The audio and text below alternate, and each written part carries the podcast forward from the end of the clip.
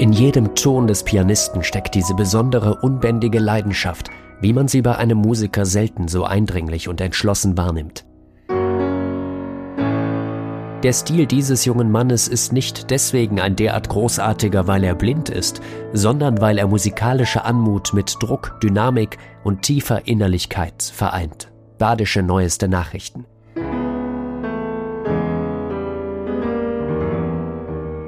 Brillant seine Technik, die fast unverschämt leicht wirkt und doch so atemberaubend anspruchsvoll ist. Fesselnd seine Interpretation, die jede strenge Notenvorgabe der Partitur zu vergessen scheint. Leipziger Volkszeitung.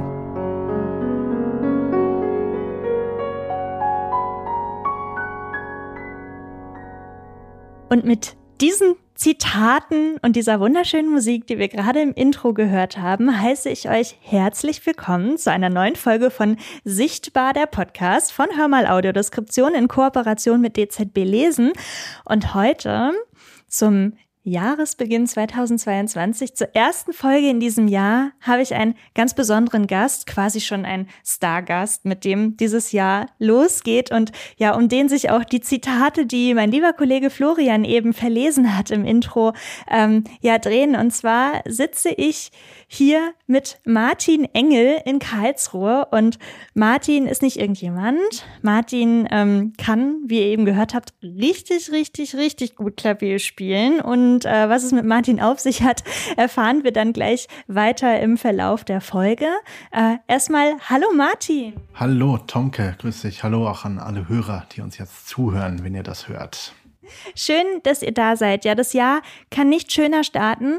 Ähm, Martin und ich haben uns das ganz lange mal vorgenommen, einen Podcast zu machen. Und äh, wir behandeln ja in Sichtbar der Podcast immer ganz viele verschiedenste Themen und treffen verschiedenste Menschen. Und ähm, wir haben jetzt gesagt, okay, wir müssen jetzt wirklich mal mit Martin ein Interview machen. Und vorab natürlich ganz wichtig für alle zu wissen, auch wir äh, halten uns natürlich an die Hygieneregeln und wir sind äh, beide geimpft mehrfach und wir haben uns auch getestet. Von daher ähm, ist es okay, wenn wir hier heute zusammen sitzen. Natürlich mit Abstand. Zwischen uns steht ein ganz großer Tisch hier mit einer schönen ähm, braunen Tischdecke mit weißen Pünktchen drauf. Ansonsten sitzen wir gerade äh, in einem schönen Wohnzimmer. Ähm, hinter Martin steht ein wunderschönes schwarzes, hochglanzschwarzes äh, Yamaha-Klavier, um das es vielleicht auch noch gehen wird im Laufe dieser Folge. Ansonsten ähm, helle Wände, ein rotes Sofa, ein Schreibtisch haben wir noch und rechts von uns oder von Martin aus gesehen links äh, noch eine kleine offene Küche, damit ihr so wisst, äh, wie es hier so aussieht. Ich hoffe, das ist jetzt okay für dich, Martin, dass ich hier dein Wohnzimmer beschrieben habe. Ja, ist doch schön. Ja, wenn wir hier schon erstmal äh, wahrscheinlich nicht so viel Fotos von meinem Interieur machen werden, dann ein paar Sätze zur Beschreibung meines Habitats ist doch wunderbar. Ja, ja Martin ist äh, jemand, mit dem ich, glaube ich, einen ganz guten Rat gefunden habe und äh, der eine Leidenschaft mit mir teilt. Ähm, ich glaube aber, seine Leidenschaft ist noch viel größer als meine dafür, nämlich das Klavierspielen. Ich mache das so ein bisschen nebenbei nebenbei in einer Band und äh, Martin ist da aber quasi Profi und äh, Martin ist 35 noch in Kürze, wenn der Podcast schon wahrscheinlich erschienen ist, ist er schon 36. Ähm, aber mehr möchte ich gar nicht über Martin erzählen. Ich würde eigentlich dich gerne mal fragen, Martin, ob du dich nicht einfach mal so selbst kurz vorstellen kannst, was bist du so für ein Typ, wie bist du so drauf und was ist äh, dein liebstes Hobby? Ja, können wir gerne anfangen. Also vielleicht so ein paar Eckdaten von mir. Äh, Baujahr 86. Äh, am 3. Januar eben habe ich Geburtstag. Das wird quasi schon gewesen sein, wenn ihr diese Podcast-Folge hört, nehme ich mal stark an. Aber jetzt von uns aus gesehen ist es noch ein ganz kleines Stückchen hin. Aber es geht wirklich nur noch um Tage. Ähm, ja, ich bin Pianist, beruflich Pianist, Klavierlehrer und wenn du mich hobbymäßig fragst, da rennst du bei mir offene Türen ein, wenn es um Hörspiele geht, um Hörbücher geht, um Podcasts geht auch. Ne? Also ich bin ja auch auf euren Podcast so gestoßen und auf euch mehr oder weniger zufällig. Ne? Ich glaube, ich, glaub, ich habe dich auf Facebook oder so oder was im Clubhouse gefunden oder sowas ja. und dann auch sehr schnell euren Podcast gefunden und den natürlich begeistert gehört. Ja, also Podcasts, Hörbücher, alles Mögliche, was eben auditiv äh, verhangen ist, ist mein Leidenschaft, meine Passion, mein Hobby. Ne? Also das mache, damit beschäftige ich mich viel, wenn ich nicht äh, am Klavier sitze und übe, einstudiere oder wenn ich, wenn ich unterrichte. Ja. Okay, vielen Dank. Ah, was wir den Hörerinnen und Hörern übrigens noch gar nicht gesagt haben, ähm, Martin ist blind. Das spielt, oder haben wir das schon gesagt? Nee, ich glaube, das haben wir noch nicht gesagt, ne? Das, das haben hab, wir noch nicht gesagt. Nee, das haben wir noch nicht gesagt. Ja. Genau, Martin ist blind. Geburtsblind, ne? Geburtsblind. Das ist vielleicht nicht ganz uninteressant. Ähm, Geburtsblind immer schon gewesen und äh, ja, genau. Und ähm, das heißt, ich habe dich das jetzt im Vorfeld eben ja auch schon so ganz kurz gefragt. Du siehst wirklich gar nichts mehr, auch kein hell-dunkel oder so? Gar nichts. Also ich habe so eine so eine mehr als Hauch von Ahnung von Sonnenlicht. Mehr, mehr ist es nicht, auf keinen Fall. Ich habe früher mal noch Blitz sehen können, aber meine Augen haben sich durchaus, glaube ich, ein bisschen verändert im, im Lauf äh, meines Lebens. Äh, also jetzt ist, glaube ich, nicht mal mehr Lichtempfinden da, würde ich fast vermuten. Also nichts, womit ich praktisch gesehen was anfangen könnte. Ja? Also, aber Gott, so ist das eben. Wie war denn das eigentlich, als du, als du klein warst, zur Schülerzeit? Bist du auf eine normale Schule, normal, also auf eine ganz äh, Regelschule sozusagen gegangen oder warst du irgendwie auf einer Blindenschule oder so? Was meine Schulzeit angeht, war ich auf, äh, auf einer Blindenschule zunächst mal hier in Heidelberg, gar nicht so ewig weit weg von Karlsruhe übrigens. Ähm, in der Grundschulzeit war das der Fall, in den Grundschuljahren. Danach war ich dann bis Gymnasium bis zum Abitur inklusiv beschult oder wie man früher sagte, integrativ beschult. Ne? Äh, meine Eltern wollten eigentlich von Anfang an mich inklusiv beschult wissen, aber es war halt in der Anfangszeit einfach nicht möglich. Ne? Es, hängt ja mit vielem zusammen, überhaupt mit der Situation ist es, äh, was die bildungspolitische Situation angeht, ist es da überhaupt möglich? Findet man eine Schule äh, im eigenen Umfeld, die bereit ist, das auf sich zu nehmen? Das, das und viel mehr spielt ja da noch mit rein. Und jedenfalls war ich dann, äh, als ich äh, die Grundschule in der Blindenschule verlassen hatte, danach war ich dann inklusiv beschult, ja, den Rest meiner Schulzeit hindurch. Mhm, okay, und ähm, was hast du so für Erinnerungen an deine Kindheit? So war das, ähm, hattest du da irgendwie irgendwie Schwierigkeiten oder so? Da war das ähm, alles irgendwie schön? Also hast du so irgendwelche besonderen Erinnerungen? Besondere Erinnerungen an meine Kindheit. Ich denke, ich habe ich habe keine schlechten Erinnerungen an meine Kindheit, sagen wir es mal so, und das ist ja auch schon viel wert. Äh, sozusagen in, im, im Rahmen des Möglichen eine normale Kindheit, Kindheit verlebt. Ne? Also, und da ging es ja dann schon los, auch so ganz allmählich mit dem musikalischen Werdegang. Ne? Also ich habe mit neun Jahren hatte ich meinen ersten Klavierunterricht. Äh, es war eigentlich vorgesehen, dass es sollte eigentlich schon früher der Fall sein, aber naja, sagen wir es mal so, die Situation, wenn es darum geht, Klavierunterricht an äh, Blindenschulen in Verbindung mit dem Notenlesen, das ist alles ein Thema, was, äh, sagen wir, ein bisschen schwieriges und irgendwie auch trauriges und frustrierendes Thema ist, weil die Situation ist, was das angeht, einfach nicht so toll, wie man es vielleicht von außen her erwarten würde.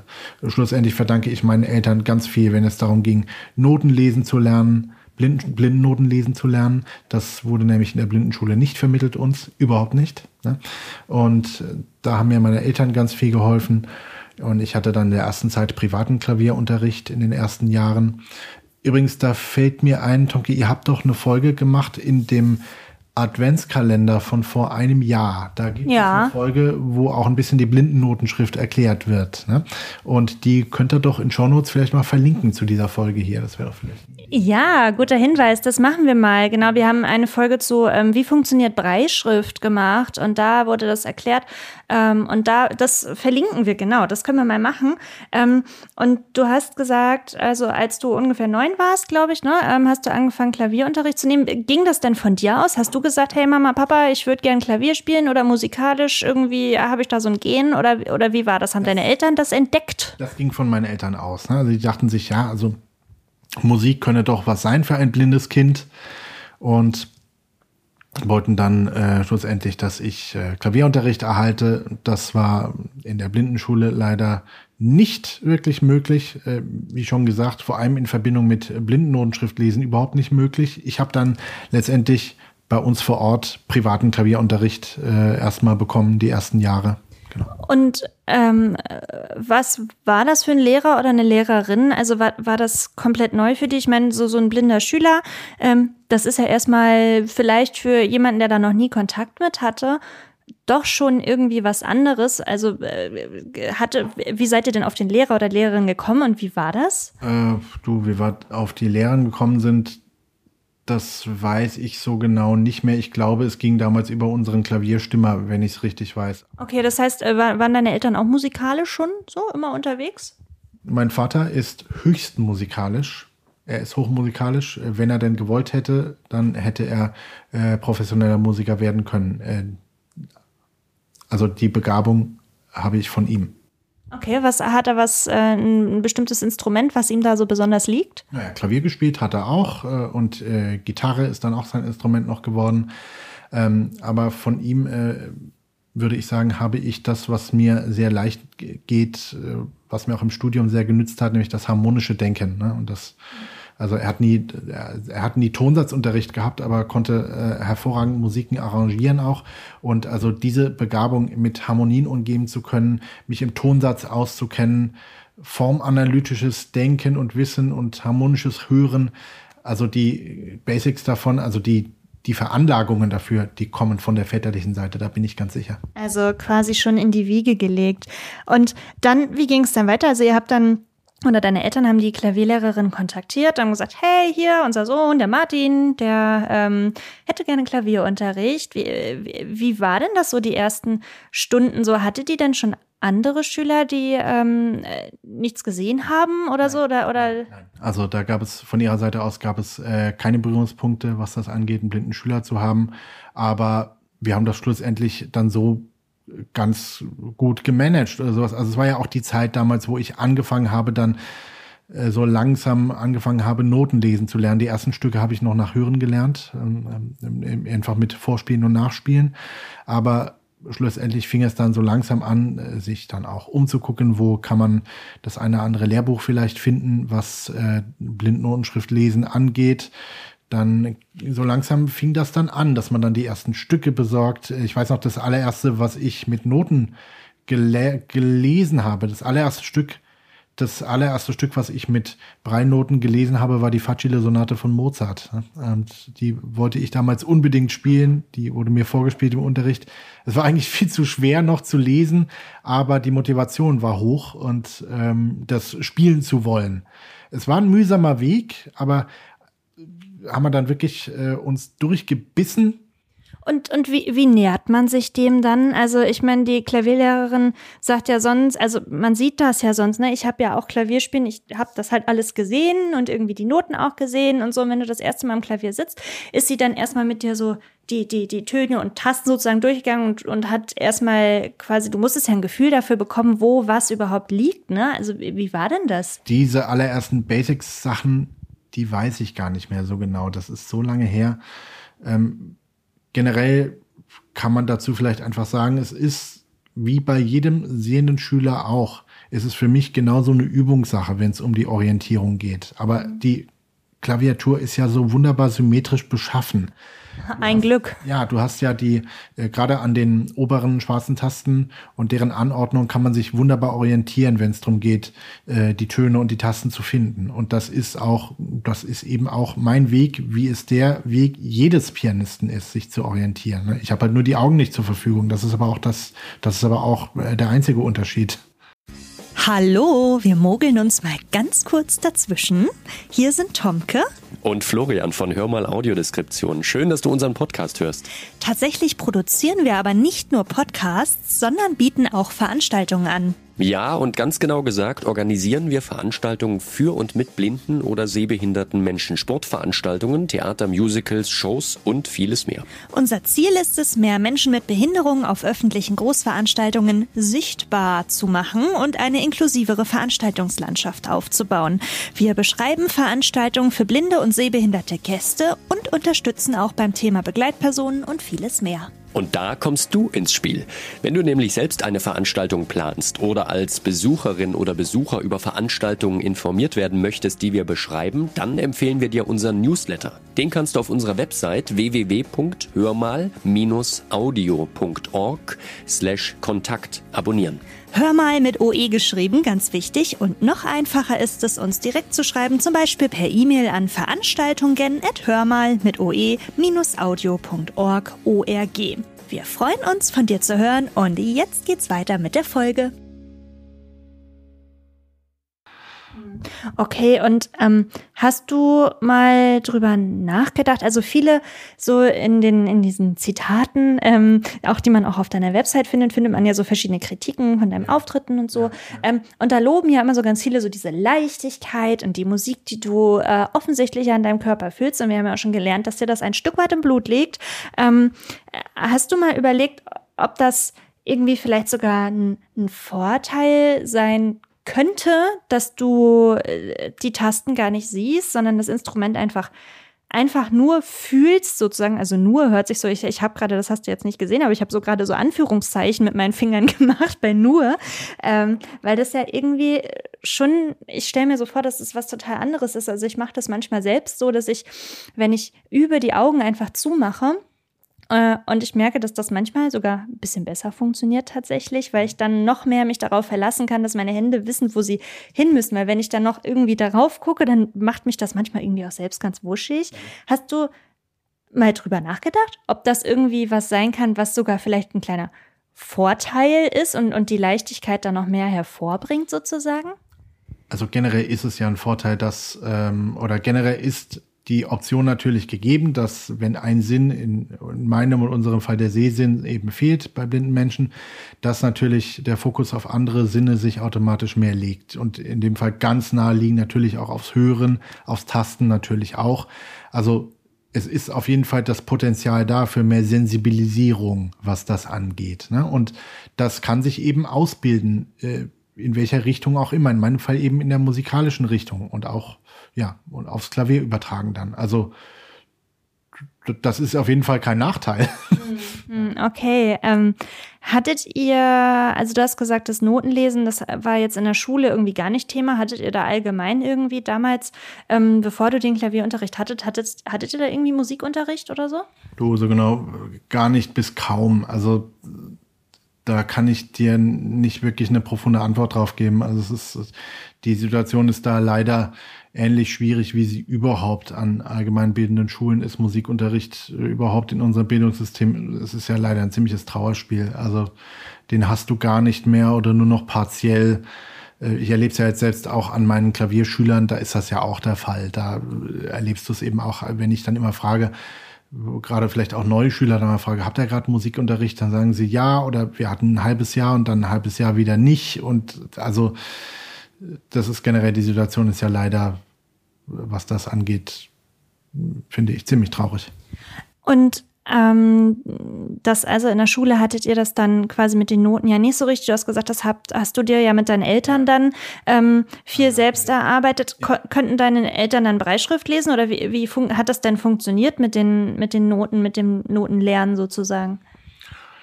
Also da haben äh, meine Eltern sich einfach voll reingegangen. Wir haben das Stück jeweils wirklich uns zusammen erarbeitet, jetzt beispielsweise die äh, Facile-Sonate von Mozart, wirklich Ton für Ton. Und schlussendlich lief es so, dass ich war ja unter der Woche immer nicht da, da war ich in der, in der Schule und äh, Wochenends nur zu Hause.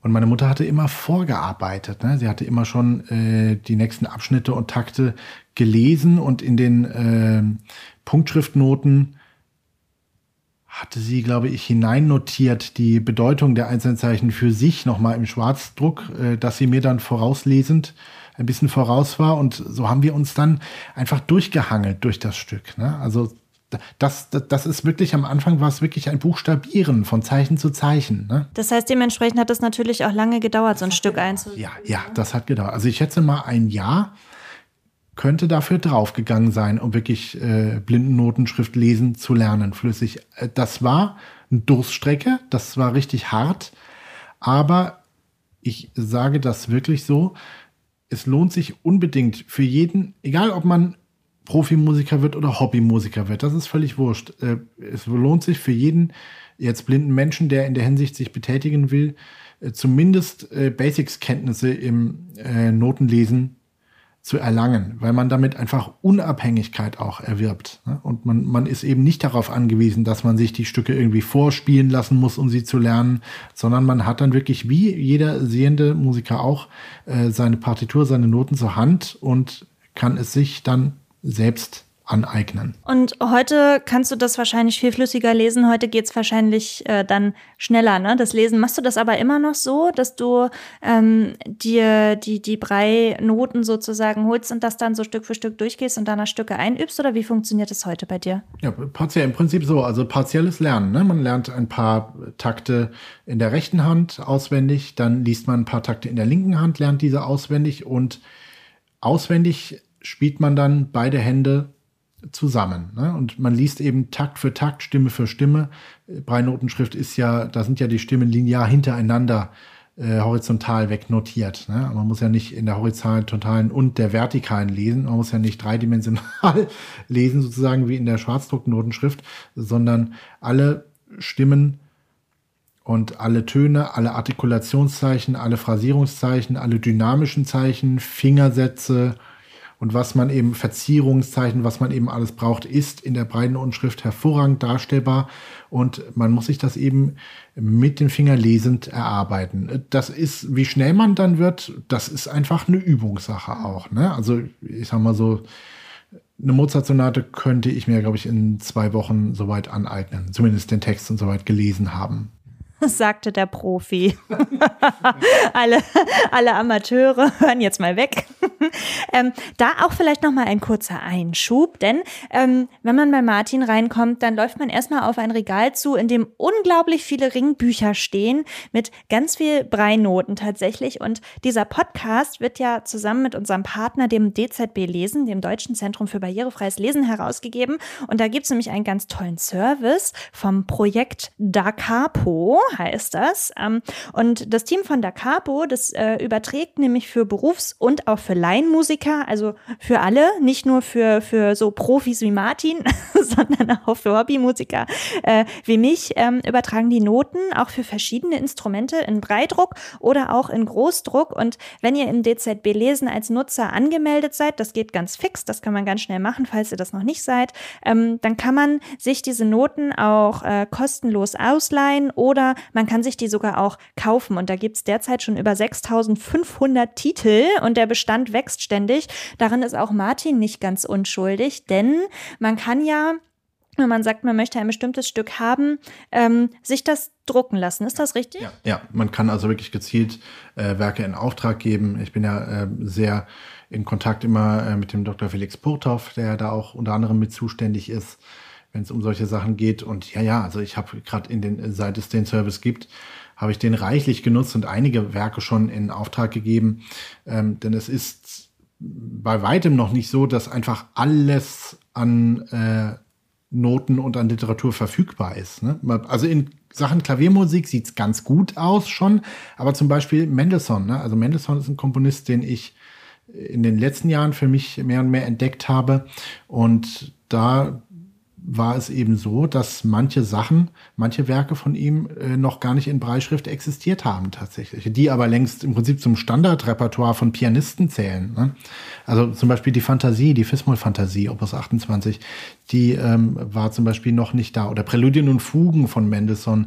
Aber da Vorbild und großes Kompliment und Riesendank an das DZB, die haben all diese Werke übertragen und die stehen jetzt jedem der das möchte, zur Verfügung zum Ausleihen oder zum Kauf. Das heißt, wenn ihr also ähm, daran Interesse habt und sagt, oh, ich bin hier schon Musiker oder Musikerin und das hätte ich total gerne mal hier in Breinoten und das gibt es aber noch nicht im DZB lesen, dann habt keine Scheu, fragt die Kolleginnen und Kollegen da einfach und gebt das in Auftrag. Die machen das gerne für euch. Oder wenn ihr den Service gerne nutzen möchtet oder Interesse dran habt ähm, und das noch nie gemacht habt, dann ähm, wendet euch auch einfach an die Kolleginnen und Kollegen vom DZB Lesen und am besten schreibt ihr einfach eine E-Mail an info@dzblesen.de oder ihr ruft an. Das ist die 0341 71130 oder äh, ihr schreibt uns von Hör mal eine Mail. Ähm, wir haben da ja auch einen kurzen Draht an mail.hörmal mit OE, also hoermal, audio.org und äh, dann leiten wir eure Anfrage gerne weiter. Das äh, vielleicht als kleinen Einschub, weil das vielleicht eine ganz wichtige Info ist. Martin hat da auch so von geschwärmt und ich glaube, dass das vielleicht für ganz viele Menschen eine Hilfe sein kann. Und äh, wie war denn das, Martin? Ihr habt jetzt so drei Noten lesen dann gelernt, du hattest so die Anfänge. Ähm, wie ist das dann ähm, weitergegangen über die Jahre? Was hast du denn dann gemacht? Also du bist ja erst weiter zur Schule ganz normal wahrscheinlich gegangen und ähm, dann? Ja, schlussendlich ging es dann so, ich hatte ja die ersten Jahre privaten Unterricht und dann bin ich, als ich 15 war, nach Darmstadt gegangen an die Akademie für Tonkunst. Äh, dort hatte ich dann, da ging es dann quasi, wenn man mal so will, wirklich eine Stufe höher. Also da hatte ich dann meinen, meinen nächsten Lehrer und das war für mich insofern wirklich gut, als er auch ganz wunderbar meine Ohren geöffnet hat, wenn es darum ging, äh, noch tiefer an Werken zu arbeiten, äh, noch viel äh, exakte Detailarbeiten zu machen, beispielsweise. Ne? Das erste, was wir äh, zusammengearbeitet haben, waren die Kinderszenen von Schumann. Ähm, daran erinnere ich mich, das war sehr eindrücklich. Und nicht zuletzt durch diesen wirklich besseren Unterricht auch und durch dieses Schärfen meines Gehörs. Und ich hatte dann auch äh, Theorieunterricht dort an der Akademie, hervorragenden Tonsatzunterricht, Gehörbildungsunterricht auch. Übrigens hatte äh, auch schon meine erste Lehrerin festgestellt, dass ich das absolute Gehör habe. Nebenbei bemerkt ist das ja auch ganz praktisch. Mhm. Keine, natürlich keine äh, notwendige Voraussetzung, um Musiker zu werden, überhaupt nicht, aber ein netter Nebeneffekt, den ich nicht missen möchte. Und äh, ja, also ich hatte ähm, dann in Darmstadt. Vielleicht müssen wir noch mal einmal entschuldige, dass ich dich unterbreche, aber erklär mal für die Hörerinnen und Hörer, die sich nicht so musikalisch auskennen, was das absolute Gehör ist. Du kannst eben ohne einen Bezugston im Hintergrund kannst du irgendeinen Ton, den ich anschlage, sofort bestimmen. Ne? Was heißt ich, wenn ich mal hier einen nehme, dann wäre das hier das dreigestrichene C. Ne? Und das heißt, wenn, wir machen mal ein plastisches Beispiel, wenn wir jetzt. Also normalerweise ist es ja immer so, dass du einen Bezugston hast. Dann, dann wäre es eben das relative Hören. Ne? Also es ist ja in der Regel so, dass du was ich, das A der eingestrichenen Oktave als Besuchston irgendwie hast und davon ausgehend ermittelst du dann, ah, okay, welchen Ton habe ich hier gehört oder so. Aber das hast du beim absoluten Gehör eben nicht. Ne? Und wenn, wenn wir jetzt einen Song hören oder so ähm, und da spielt auch ein Klavier mit und dann spielt da noch ein Cello und eine Gitarre und so, kannst du das dann quasi so raus, raushören? Ja, ja, also ham wesentliches Harmonisches würde man sofort hören. Ich würde dir dann sofort die Tonart bestimmen können und auch den wesentlichen harmonischen Gang. Das sind ja alles Dinge, die man nicht nur in einem Musikstudium, sondern idealerweise vorher schon auch lernt. Ne? Man hört ja auch, man lernt ja auch analytisches Hören dann schon. Ne? Wir haben uns ein bisschen mit Werkanalyse dann auch in Darmstadt schon beschäftigt, durchaus. Also diese ganzen Sachen, Tonsatz, Harmonielehre, Formanalyse, Gehörbildung, das sind alles Sachen, die idealerweise einfach ineinander greifen. Ne? Die kannst du eigentlich, das ist meine tiefe Überzeugung, das kannst du nicht voneinander trennen. Das gehört alles ineinander. Und ähm, wie lange warst du dann in Darmstadt? Bis äh, ich mein Musikstudium begonnen habe. Das ist auch der, der Wunsch, der Wunsch, Musik zu studieren, der ist in mir wirklich mehr und mehr gereift. Also ich kann, glaube ich, wirklich sagen, dass ich, hm, seit ich so 17, 18 war, war es für mich klar, dass ich Musiker werden will, dass ich Pianist werden will. Und ab da ging es eigentlich nur noch darum, die Schule irgendwie abzuschließen und mich vor allem auf die Aufnahmeprüfung vorzubereiten. Ne? Und wo hast du Musik dann studiert? Ich bin zum Studium nach Karlsruhe gegangen, an die Musikhochschule, habe dort erstmal meinen Klavier-Bachelor gemacht bei Professor Kalle Randalu, meinen pädagogischen und künstlerischen Bachelor. Dann mein Master habe ich gemacht bei äh, den Professoren Michael Ude und Markus Stange. Und meinen zweiten Master habe ich ebenfalls dort gemacht in Karlsruhe. Das war der Master Cembalo. Jawohl, ich habe auch ein gewisses Fable für die äh, historischen Tasteninstrumente. Das war dann Master Cembalo bei äh, Christian Nyquist. Übrigens, wenn es darum geht, um genauere Details meiner Vita sozusagen, die kann man ja alle auf meiner Homepage nachlesen. Und ich denke, die Website, die kann man ja auch im, in dem Podcast als Shownote mit verlinken. Na klar, www.engel-martin.de ist das, ne? Richtig rum habe ich das gesagt. Genau, ne? genau, richtig. Ja. Okay, und ähm, war das, als du da an die Uni kamst, warst du der einzige blinde Schüler und war das irgendwie komisch oder so für die, für die Profs oder so? Nein, das war. Nein, nein, komisch war das überhaupt nicht. Ich war der Einzige, aber es war überhaupt kein Problem. Also gerade auch, nee, es gab, es gab es gab keine Probleme. Es ist halt einfach wie immer auch eine Frage, wie überhaupt jedes Studium, einfach eine gute Frage von Selbstorganisation. Man muss es gut planen natürlich. Also da das Hauptfach ist im Studium natürlich das Wichtigste, in dem Fall das Klavier. Und da ging es eben drum, äh, sich mit dem Hauptfachlehrer gut abzusprechen. Okay, wenn man die Repertoireplanung fürs Semester macht, was soll gelernt werden, was soll ich lernen, dann ging es auch daran zu recherchieren. Ist das Stück in Breitschrift da? Oder ist es nicht da? Und wenn es nicht da ist, dann äh, muss man es gegebenenfalls übertragen lassen. Dann muss man im Vorfeld natürlich schon ein bisschen mehr Zeit einplanen, bis dann die Noten zur Verfügung stehen.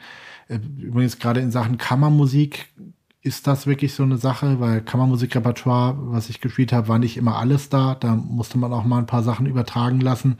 Es ist einfach eine gute Planung, die es eben braucht. Wo es natürlich einen Unterschied gibt, im Studium, äh, im Gegensatz zu sehenden Pianisten, das sollte man an der Stelle, denke ich, sagen, ist das Prima Vista Spiel, ne, das Blattspiel. Das ist für uns blinde Musiker natürlich nicht möglich. Ja. Blattspiel bedeutet vielleicht auch nochmal für alle, wir haben ja viele Leute, die gar nicht so Musikprofis sind, die zuhören.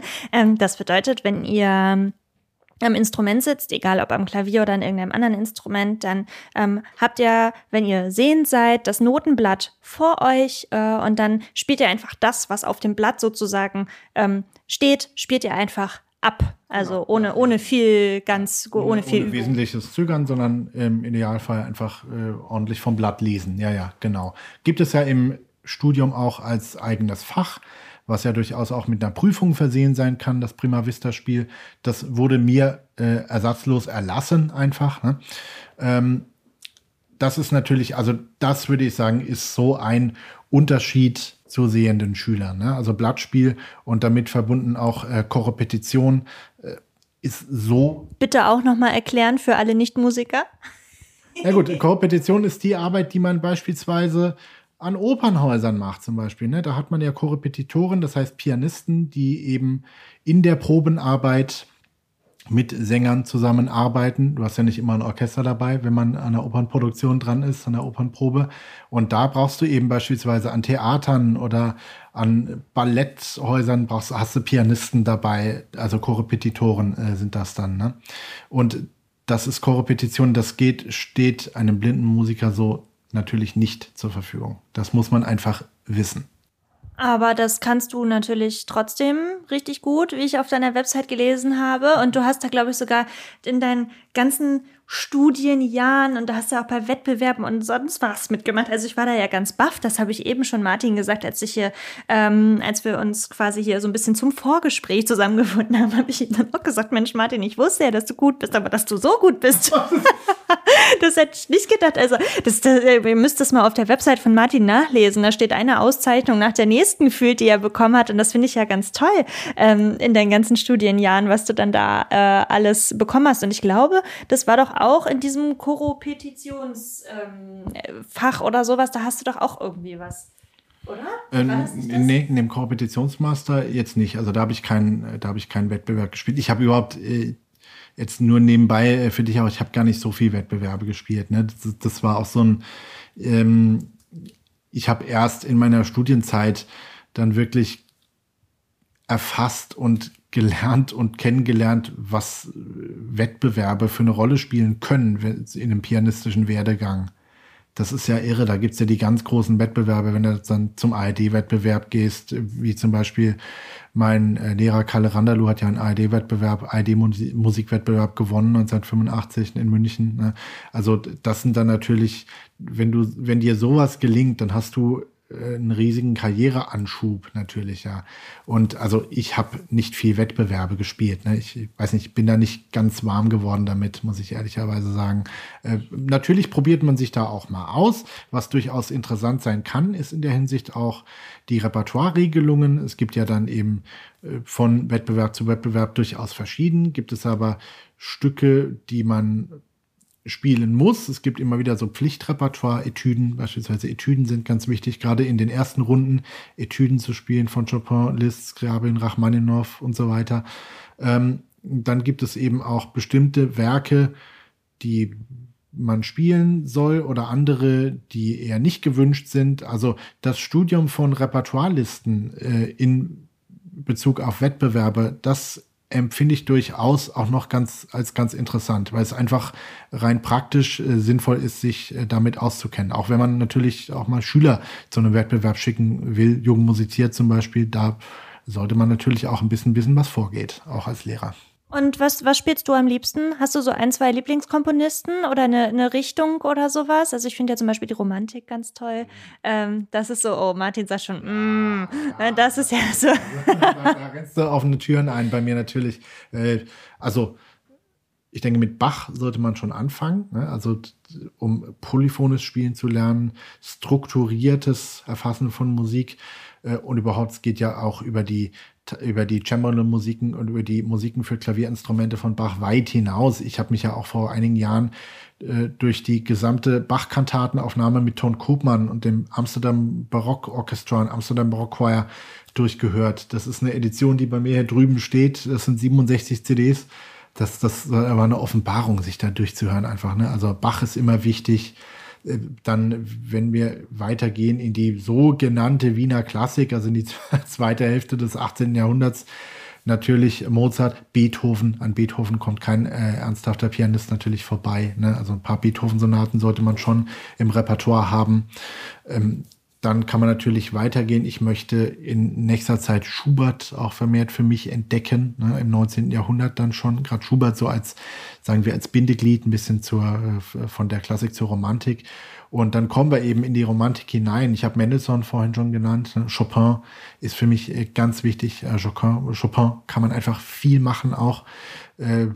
Schumann, Robert Schumann, gerade der auch so ein universell gebildeter Musiker war und der eben ein ganz, ganz eigenes, wunderbares Klavieröffre hinterlassen hat. Übrigens aus, aus meiner Aufnahme ist ja auch Schumann drauf, ne? Schumann Kassayana ist auf der CD drauf. Genau, Martin hat nämlich auch eine CD gemacht, die hat er mir im Vorfeld schon überreicht. Das war dann damals seine Masterarbeit, hat er mir erzählt. Und ja, die nehme ich natürlich als kleines Andenken mit nach Hause. Ich habe ihm schon gesagt, im Gegenzug kriegt er dann auch von unserer Band, ich spiele äh, zusammen mit Flo, der ja auch im Hörmal-Team ist, in, in der Band Strandheizung. Da spiele ich dann auch Klavier, aber nicht so wie Martin. Also das kriege ich noch nicht hin, aber äh, genau, deswegen haben wir hier schon einen kleinen CD-Tausch gemacht. Also das ist dann also auch drauf. Das heißt, du hast mir jetzt schon so die ganzen großen Namen natürlich aufgezählt. Ja, äh, sind wir da nicht am Ende. Also gerade Franz Liszt als Urvirtuose des 19. Jahrhunderts in der Folge von, von dem Violinvirtuosen Paganini. Also Franz Liszt, der ja auch so ein unfassbares Klavierwerk hinterlassen hat und was für ein Tastenlöwe und Popstar des 19. Jahrhunderts der gewesen sein muss. Also äh, da möchte ich durchaus auch noch das eine oder andere noch entdecken.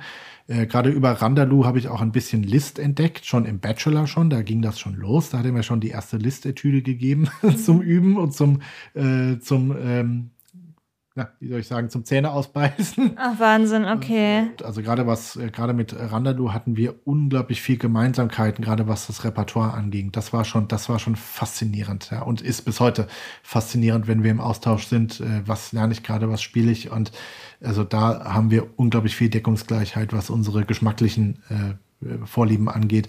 Dann möchte ich aber unbedingt auch noch nennen Debussy, ne, wenn wir dann äh, weiter voranschreiten im 19. Jahrhundert, auch in den Impressionismus rein, bis an die, ja, fast schon ein wenig an die Grenzen der Tonalität stoßend. Debussy, er hat eben einen ganz eigenen Klangzauber, dieser Impressionist. Ich habe schon manches von Debussy auch gespielt. In meinem Masterstudium äh, habe ich dann die Image von Debussy kennengelernt, das erste Heft äh, über meinen Lehrer Markus Stange dann. Und also Debussy ist auch eine Offenbarung. Da kann man auch viel machen und viel für sich entdecken.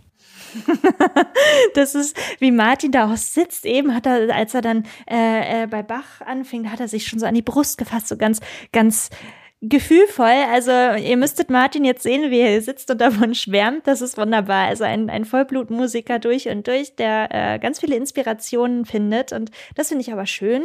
Ähm, Martin, wie war das nach dem Studium? Du bist ja dann quasi so, hast du dann gesagt, okay, ich äh, mache das auf jeden Fall professionell und ich, ich lebe davon oder ich will davon leben. Und davon lebst du quasi bis heute, oder? Machst du noch irgendwas anderes nebenbei? Nein, also beruflich bin ich jetzt nicht anders unterwegs noch. Naja, wir wissen alle, wir sind äh, noch in einer üblen Pandemie, äh, die hoffentlich in diesem Jahr ausklingen möge.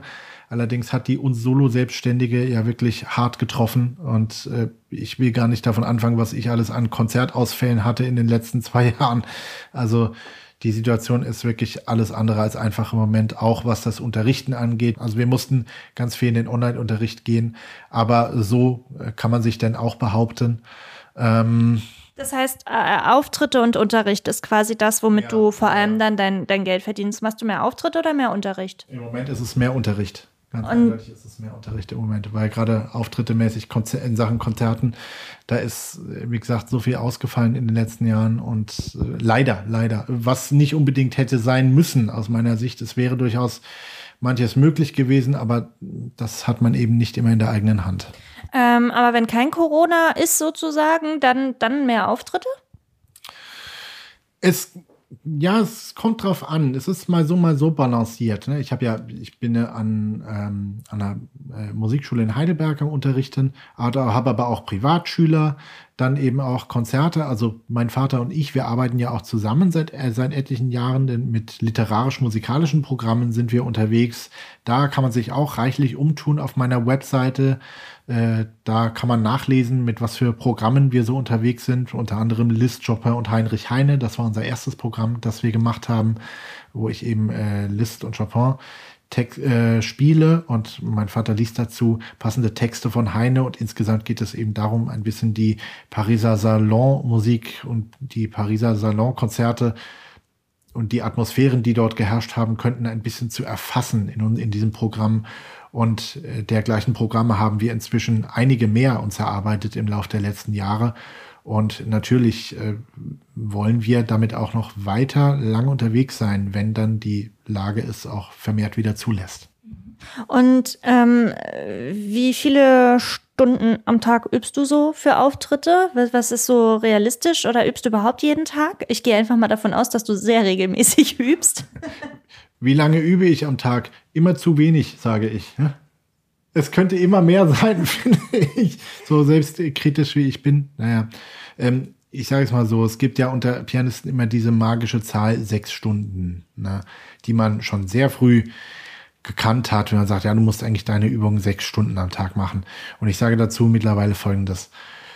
Wenn du dein Pensum geschafft hast, was du pianistisch und künstlerisch am Tage erarbeiten und üben und trainieren und machen willst, dann ist es egal, ob das nach drei oder vier oder fünf oder sechs Stunden der Fall ist. Also ich lege mich da nicht auf die eine Stundenanzahl fest. Man sollte einfach sein Pensum, das man sich vorgenommen hat, äh, versuchen zu schaffen am Tage.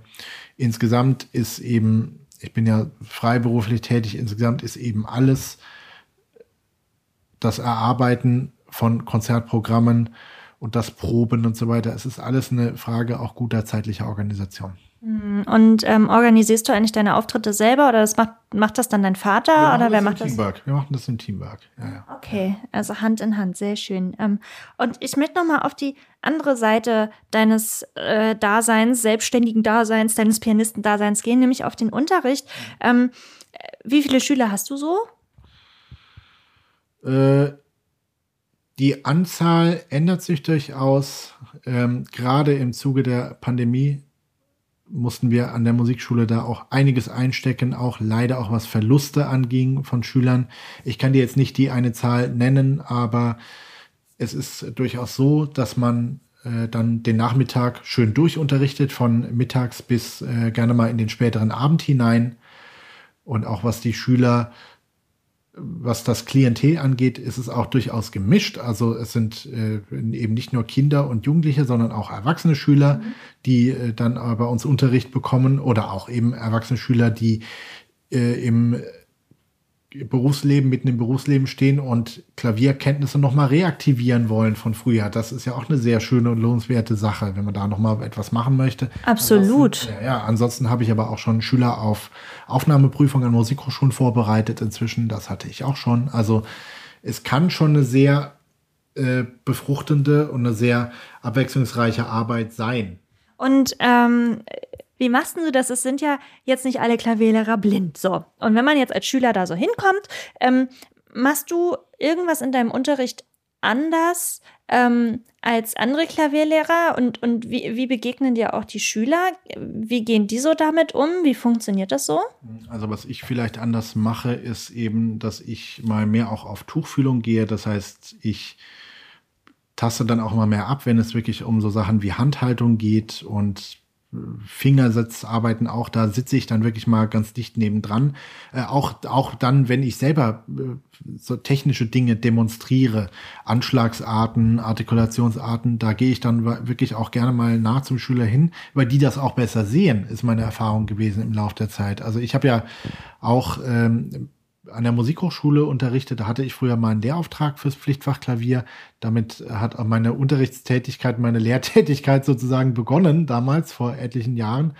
Und äh, da habe ich auch als eine interessante Lehrerfahrung auch für mich gemacht, dass man muss eben auch mal näher kommen und ähm, aus nächster Nähe den Schülern die Fingersätze zeigen, äh, weil das äh, für Schüler auch besser zu sehen ist. Ne? Oder für die Studenten, die man im Pflichtfach Klavier unterrichtet. Ne? Ist egal, um welchen Schülertypus es jetzt geht.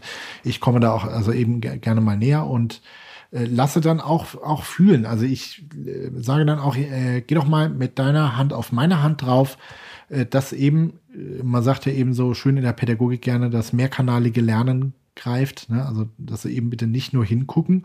Die können mir ja sagen, sie gucken hin, aber gucken Löcher in die Luft. Also ich weiß ja gar nicht, ob sie dann so dabei sind.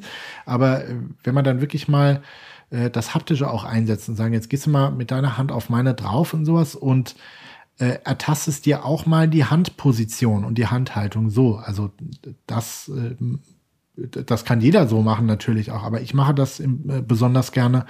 Und ansonsten, was allerhand musikalische Dinge angeht, äh, die hört man natürlich hervorragend ab. Also mhm. Pedalisierungen und so weiter. Ne? Mhm. Okay, und das ist natürlich jetzt gerade mit dem Tasten, was jetzt so ein bisschen ja bei dir ähm, so dieses Alleinstellungsmerkmal, sage ich mal, ist. Das ist natürlich jetzt ein Nachteil in der Pandemie. Das geht natürlich jetzt gar, gar nicht. Wie, wie macht ihr das jetzt mit dem Unterricht? Ja, also wenn wir im Online-Unterricht saßen, naja, da haben wir nicht nur ich, sondern wir Lehrer alle, die wir das praktizieren, haben eben unter Umständen mit klanglichen Einbußen zu kämpfen, äh, weil versuche mal über Skype oder über welche Plattform auch immer genaue Pedalisierung und solche Sachen abzuhören am Ende, äh, unter Umständen noch bei einer brüchigen Internetverbindung.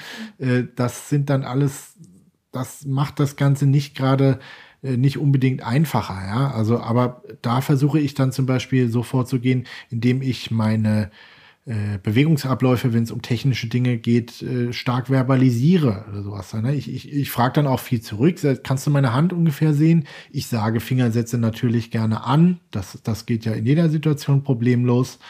Ähm, ja, also viel übers Sprachliche auch versucht man etliches äh, zu lösen an, an Hürden, die sich vielleicht ergeben. Hast du eigentlich nur sehende Schüler oder hast du auch blinde Schüler? Oder, oder mit einer anderen Einschränkung vielleicht irgendwie Schüler oder so? Also ich unterrichte durchaus auch blinde Schüler. Ich habe jetzt zum Beispiel einen älteren Herrn unterrichte ich, der jetzt ähm, berentet ist, inzwischen immer zeitlebens Klavier gespielt hat, jetzt aber auch ähm, Klavier spielen möchte, seine Klavierkenntnisse weiter vertiefen möchte und Blindennotenschrift ein bisschen noch lesen lernen möchte. Das äh, war nämlich bei ihm bis jetzt nicht der Fall. Er ist erblindet im Laufe des Lebens, hat eben im Rahmen von Umschulungsmaßnahmen äh, durchaus Blindenschrift lesen sehr gut gelernt, allerdings leider nicht Blindenschrift Noten lesen gelernt. Und das versuche ich ihm jetzt ein bisschen noch äh, beizubringen und ihm dabei ein bisschen zu helfen. Okay, und Was war bisher so das Highlight deiner Pianistenkarriere? Also ich meine jetzt ähm, allgemein, nicht nur im Unterricht, Auftritte oder so. Gab es mal irgendwie ein bestimmtes Lied, wo du so super stolz warst, dass du es eingeübt hast oder einen besonders tollen Auftritt oder einen besonderen Erfolg mit deinen Schülern oder so? Gibt es irgendwie so, so, so ein Highlight, was du hattest? Also besonders tollen Auftritt. Ich erinnere mich sehr gerne immer an die Male, wo ich äh, wirklich Beethoven äh, drittes Klavierkonzert äh, spielen durfte mit äh, dem Karlsruher Kammerorchester zusammen. Äh, das haben wir dann in äh, Karlsruhe mehrfach gemacht. Das, das, das waren schon so Highlights. Ne? Also mal, mal mit einem Orchester spielen zu können, ne? das hast du ja nur auch nicht ständig. Und äh, die seltenen Male, sage ich mal, die man das dann hat, äh, muss man das auch zu schätzen wissen, finde ich. Also daran, an solche Sachen erinnere ich mich natürlich auch sehr gerne. Und ja, was ansonsten die Unterrichtshighlights können natürlich sehr gerne sein, wenn man denn mal Schüler hat, das hatte ich nur Gott sei Dank schon mal, wenn man Schüler hat, die wirklich es auf sich nehmen wollen und sich auf ein Musikstudium vorbereiten wollen. Ich kann in jeder Hinsicht vorbereiten, ob jemand äh, nur Klavier im Hauptfach äh, in der Prüfung machen will oder Klavier im Nebenfach egal ob es in die Schulmusik gehen soll oder in Richtung Bachelor, das kann ich alles bedienen. Und das ist natürlich schön, wenn man dann Schüler hat, äh, wo man merkt, die beißen an, die wollen musikalisch schon wirklich was lernen und sind interessiert. Also äh, das sind Lichtblicke im Unterrichtsalltag und die ermutigen einen dann doch, äh, diese Arbeit weiterzumachen. Und äh, das ist dann schon wirklich schön. Ja, das glaube ich. Das ist bestimmt toll, gerade wenn die das dann geschafft haben, so diese Aufnahmeprüfung oder so. Und man weiß so, oh, es trägt irgendwie Früchte und das ist bestimmt ein richtig tolles Gefühl. Ja, und wenn man weiß, dass man als Lehrer ein kleines Stückchen des Weges den Schüler begleiten durfte und ihn dorthin führen durfte und dorthin führen durfte mit, mit Erfolg letztendlich. Das, das, ist, äh, das ist schön. Kennst du eigentlich noch andere blinde Pianistinnen oder Pianisten? Ja. Oder Instrumentalisten allgemein? Ja, ja, ja, ja. Also es gibt ja äh, einen blinder Pianist, den ich vor etlichen Jahren, der hatte unweit von Karlsruhe, hatte er einen Auftritt, den ich kennengelernt habe, Bernard Dascoli. Ja, Franzose, Bernard Dascoli, der äh, google ihn mal, findest du auf seiner Webseite. Ja, und ähm, der ist ein hervorragender Chopin-Spieler, auch hat äh, ganz viel von Chopin aufgenommen. Auch wir sind von Zeit zu Zeit auch im Austausch. Ganz klanglich, ganz feinsinniger Typ.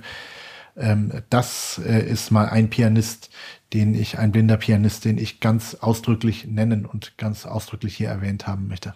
Gab's schon mal ein Stück, was du abgebrochen hast oder so, weil es zu schwer war oder weil du irgendwie da dann doch nicht mit klarkamst oder so? Wo wir jetzt so viel über die ganzen Highlights gesprochen haben und so, muss ich natürlich jetzt auch mal ein bisschen bohren und Salz in die Wunde streuen. Äh, ja, sagen wir mal so, natürlich gibt es manchmal Situationen von Stücken, wo man äh, übt äh, und stellt fest, dass vielleicht die Technik noch nicht ganz da ist dafür. Dann legt man das mal weg und kommt zu einem späteren Zeitpunkt darauf zurück und dann kommt es vielleicht. Äh, und selbst wenn es nicht kommt, die Klavierliteratur ist riesig, die ist ja so groß. Es, es kann ohnehin niemand alles spielen. Also jeder Pianist, ich wage das wirklich zu behaupten, jeder Pianist trifft eine Auswahl.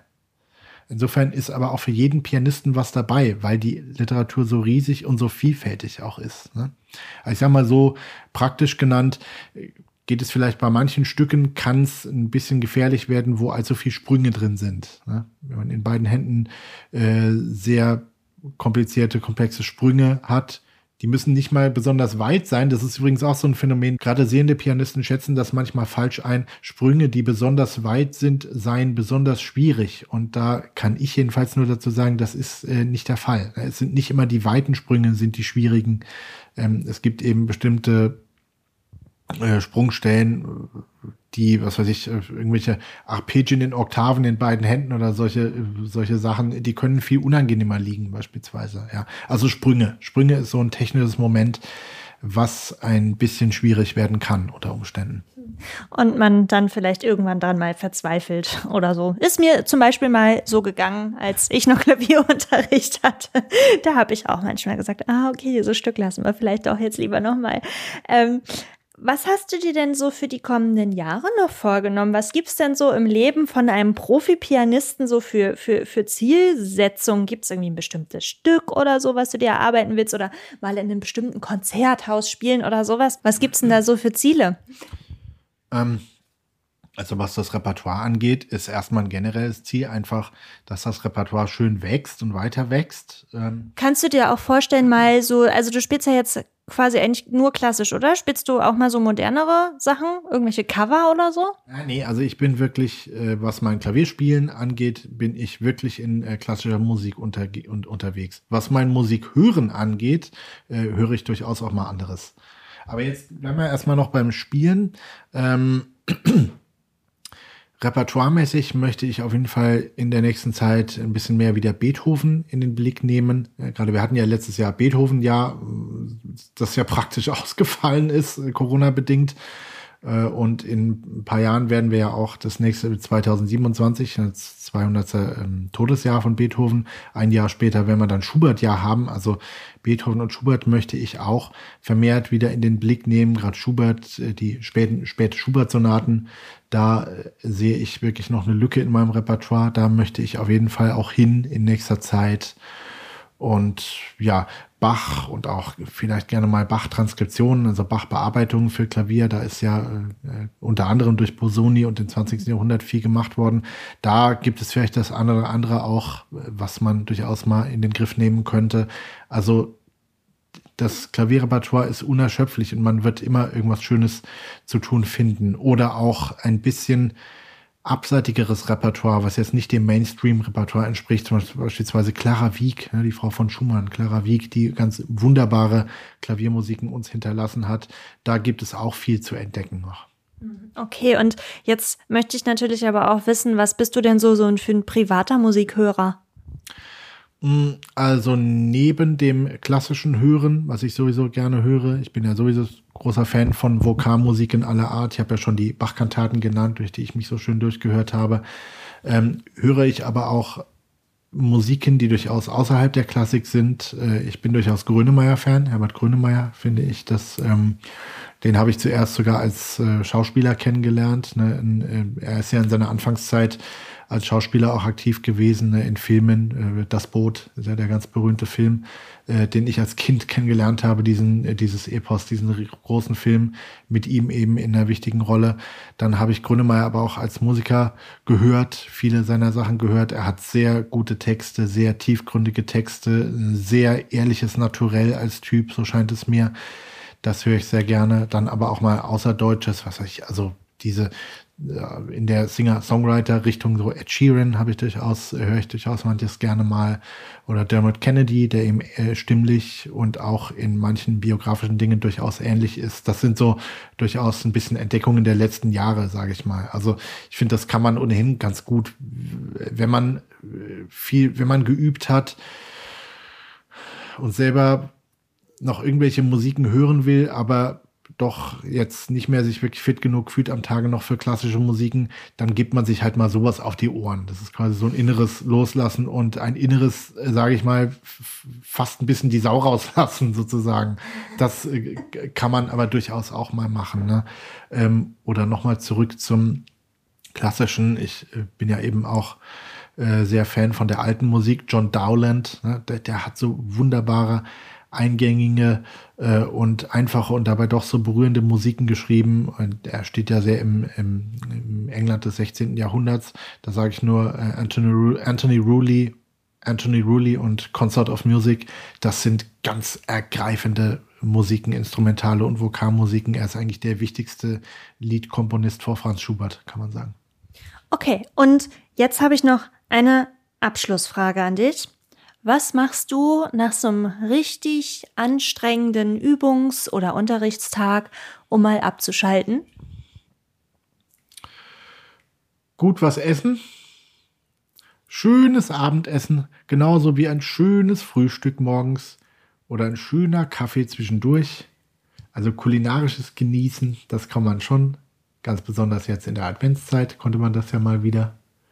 Das ist äh, ganz wunderbar. Ansonsten immer mal liege ich immer gerne mal auf dem Sofa und habe irgendeinen Podcast am Laufen. gerne Podcasts auch zu Geschichtlichem oder ich suche auf YouTube oder auf Art, in Arte beispielsweise irgendwelche Dokus, so Geschichtsdokus gerne. Dem kann man wunderbar zuhören, weil ich finde gerade bei solchen Sendungen, da kann man noch am ehesten, gerade bei solchen Dokus, kann man noch am ehesten auf Audiodeskription verzichten, finde ich. Ne? Weil, weil die so sprachlastig sind, da kriegt man auch so noch sehr viel mit. Okay, und du bist ja auch Seriengucker, ne? Äh, kommt drauf an, von was für Serien wir sprechen. Na, ich weiß, wie ich jetzt uns kennengelernt haben, viel über Grace Anatomy, Ja, Philosophie. Ja, ja. ja. Mal da reingeschaut, zum Beispiel Star Trek Next Generation auch. Da habe ich mich durch etliches durchgehört inzwischen. Ja, ja. Okay, also dir wird nicht langweilig auf jeden Mir wird Fall. nicht Das langweilig, genau. Aber Hörspielserien natürlich auch. Etliches an Hörspielserien. Gerne aus dem Horror- und Gruselbereich. Ne? oh. Ja, ja, ja. Okay. Das, äh, das ist auch so ein, das ist für mich auch so ein inneres Abschalten, sowas wie, also ja, da kann man sich auch akustisch schön einiges auf die Ohren geben. Okay. So, Martin, ähm, wir sind ja, du hast Glück, wir sind äh, nicht nur ein rein journalistisches Format, äh, aber wir sind auch keine reine Werbeplattform, sondern wir sind eine Mischung davon. Deswegen jetzt mal ganz plakativ, du kannst jetzt noch mal kurz Werbung für dich machen. Wie kann man dich erreichen, wenn man zum Beispiel Interesse hat, bei dir Unterricht zu nehmen oder ähm, wenn man gucken will, welche Auftritte du als nächstes hast? Ich glaube nämlich für 2022 sind ja schon ein paar geplant. Ähm, du darfst jetzt noch mal kurz die Werbetrommel für dich rühren. Danke, danke. Also, wenn man mich denn erreichen möchte, ich bin über soziale Netzwerke zu finden. Ich bin bei Facebook, ich bin bei Instagram. Ähm, man kann über meine Webseite gehen, da ist auch ein Kontaktformular, wo man mir eine E-Mail schreiben kann, wenn es um un- eine Unterrichtsanfrage gerne geht oder, oder eben auch eine Konzertanfrage. Also ich bin auf jeden Fall interneterweise zu finden. Ja, sagen wir es mal so. Okay. Vielen lieben Dank, Martin, dass ich bei dir sein durfte und ähm, dass du mir meine ganzen Fragen beantwortet hast. Ähm, und ich hoffe natürlich, dass du im Nachgang nach dieser Podcast-Aufnahme mir noch kurz was vorspielst. Da freue ich mich natürlich sehr drauf. ähm, ansonsten danke ich dir sehr für die Zeit und ähm, wünsche dir einen wunderschönen Geburtstag, den du hoffentlich dann bald äh, verleben wirst. Ähm, die Podcast-Aufnahme ist dann natürlich schon durch, also der Podcast ist dann schon draußen. Ihr könnt dann einfach, wenn ihr das jetzt hört, Martin gedanklich nachträglich gratulieren oder ihr schreibt ihm sogar und gratuliert ihm nachträglich oder so. Da freut er sich bestimmt sehr drauf. Ähm, ansonsten, äh, ja, wünsche ich euch einen wunderschönen guten, gesunden, frohen Start in das äh, neue Jahr. Und diesen Start ins neue Jahr möchte ich auch gleich nochmal mit zwei Veranstaltungsankündigungen beginnen lassen, denn ähm, wir von Hörmal Audiodeskription, wir begleiten ja Live-Events in Kultur und Sport vor Ort mit einer Hörbeschreibung für Menschen mit einer Seheinschränkung oder alle, die diese Audiodeskription oder auch Hörbeschreibung nutzen möchten. Und da gibt es gleich zwei Stück. Einmal jetzt schon in naher Zukunft am 26. und 27. Februar in Leipzig. Da kehren die besten deutschen Leichtathletinnen und Leichtathleten nämlich zurück in die Quarterback Immobilienarena in Leipzig. Und dabei handelt es sich nämlich um die deutsche Leichtathletik Hallenmeisterschaft. Und äh, da wird in zahlreichen Disziplinen, zum Beispiel Weitsprung, Kugelstoßen oder Stabhochsprung, Sprint, Dreisprung, verschiedene Laufstrecken, also wirklich von bis ähm, werden die deutschen Meistertitel vergeben. Mit dabei sind immer wirklich auch hochkarätige Stars, unter anderem zum Beispiel die Olympiasiegerin und Sportlerin des Jahres 2019 und 2020, Malaika Mihambo. Das ist also ein ganzes Wochenende. Man kann beide Tage äh, ja in Leipzig dann in der Halle verbringen oder auch nur einen Tag. Das ist euch überlassen. Wir sind da und beschreiben mit unserem Team alle Disziplinen. Wir machen da so eine kleine ja, Konferenzschaltung so, sozusagen, dass ihr da auch nichts verpasst. Ähm, genau, wir sind vor Ort und freuen uns, wenn ihr mit uns vor Ort seid und dieses Event mit uns gemeinsam erlebt. Und dann gibt es gleich noch ein zweites sportliches Event, allerdings keine Leichtathletik, sondern im Handballfieber sind wir am 23. und 24. April und das nicht in Leipzig, sondern in Hamburg. Als Partner der Liquimolli HBL ähm, statten wir nämlich immer jährlich das Rewe Final Four mit einer Audiodeskription live vor Ort aus. Das ist das größte Handballereignis des Jahres und äh, da wird an diesem Wochenende der Pokalsieger des Deutschen Handballbundes ermittelt. Am Samstag, den 23. April, finden die beiden Halbfinalspiele statt und am Sonntag dann das große Finale. Die spannende Frage, wer sind die teilnehmenden Mannschaften? Tja, die ist noch offen. Das wird sich Anfang Februar entscheiden. Wir können schon mal spoilern. Vier Mannschaften werden es sein und Worauf ihr euch freuen könnt, ist wirklich ein einmaliges Handballfest mit Stimmung vom Allerfeinsten. Also das macht richtig Spaß. Da geht wirklich die Luzi richtig ab und ähm, da freuen wir uns natürlich auch sehr drauf. Also auch da freuen wir uns, wenn ihr gemeinsam mit uns dabei seid. Auch da zu allen Spielen wird es eine Live-Audiodeskription von uns vor Ort geben. Und wir gehen zum jetzigen Zeitpunkt aus, dass beide Events unter Hygieneauflagen mit Zuschauern stattfinden werden. Äh, und wenn ihr mit dabei sein möchtet, dann kontaktiert uns einfach per E-Mail unter Ver Veranstaltungen. At hörmal mit OE hoermal audio.org org oder ihr ruft uns an unter 0341 3320 8860. Und äh, auch hier den Hinweis, wenn ihr keine Begleitperson habt, dann ist das überhaupt kein Problem, ähm, wenn ihr das möchtet. Also wir machen immer eigentlich vorher vor der Halle oder vor der Location einen Treffpunkt aus. Da treffen wir uns mit allen aus der Gruppe, die das möchten und gehen gemeinsam rein. Wir gehen gemeinsam die Veranstaltungslocation ab, ähm, zeigen, wo zum Beispiel die Sanitäranlagen sind, wo es auch was zu essen gibt und wir sind immer mit der Gruppe sozusagen zusammen. Also selbst wenn ihr keine Begleitperson habt, ist das überhaupt kein Problem. Wir sind immer mit dabei. Wir haben auch Helferinnen und Helfer, die als Begleitperson mit zur Verfügung stehen. Also da keine Scheu haben. Ihr werdet da nicht alleine in der Menschenmenge stehen. Wir sitzen auch immer alle zusammen, von daher gar kein Problem. Wir freuen uns also, wenn wir da gemeinsam mit euch in Leipzig im Februar 26. und 27. zur Leichtathletik oder am 23. und 24. April in Hamburg zum Handball gemeinsam vor Ort sind. Und jetzt noch zum Projekt Da Capo vom DZB Lesen haben wir ja eben schon mal kurz was erzählt. Also für alle, die da vielleicht auch Interesse haben, für sich selbst mal ähm, ein Instrument zu lernen oder zu spielen und ähm, da sich irgendwie mit zu beschäftigen, guckt euch das mal an. Da Capo, DZB Lesen. Ähm, schreibt einfach eine Mail, zum Beispiel an info.dzblesen.de oder ruft an unter 0341 71130, wenn ihr da Interesse habt und ähm, da ein bisschen mehr drüber wissen wollt oder ihr schreibt schreibt uns eine E-Mail an mail at hörmal mit oe, hoermal audio.org ähm, und dann leiten wir das auch gerne weiter an unsere Kolleginnen und Kollegen. In diesem Sinne, vielen Dank, Martin. Gerne, sehr gerne. Und äh, ja, bis zur nächsten Podcast-Folge. Tschüss!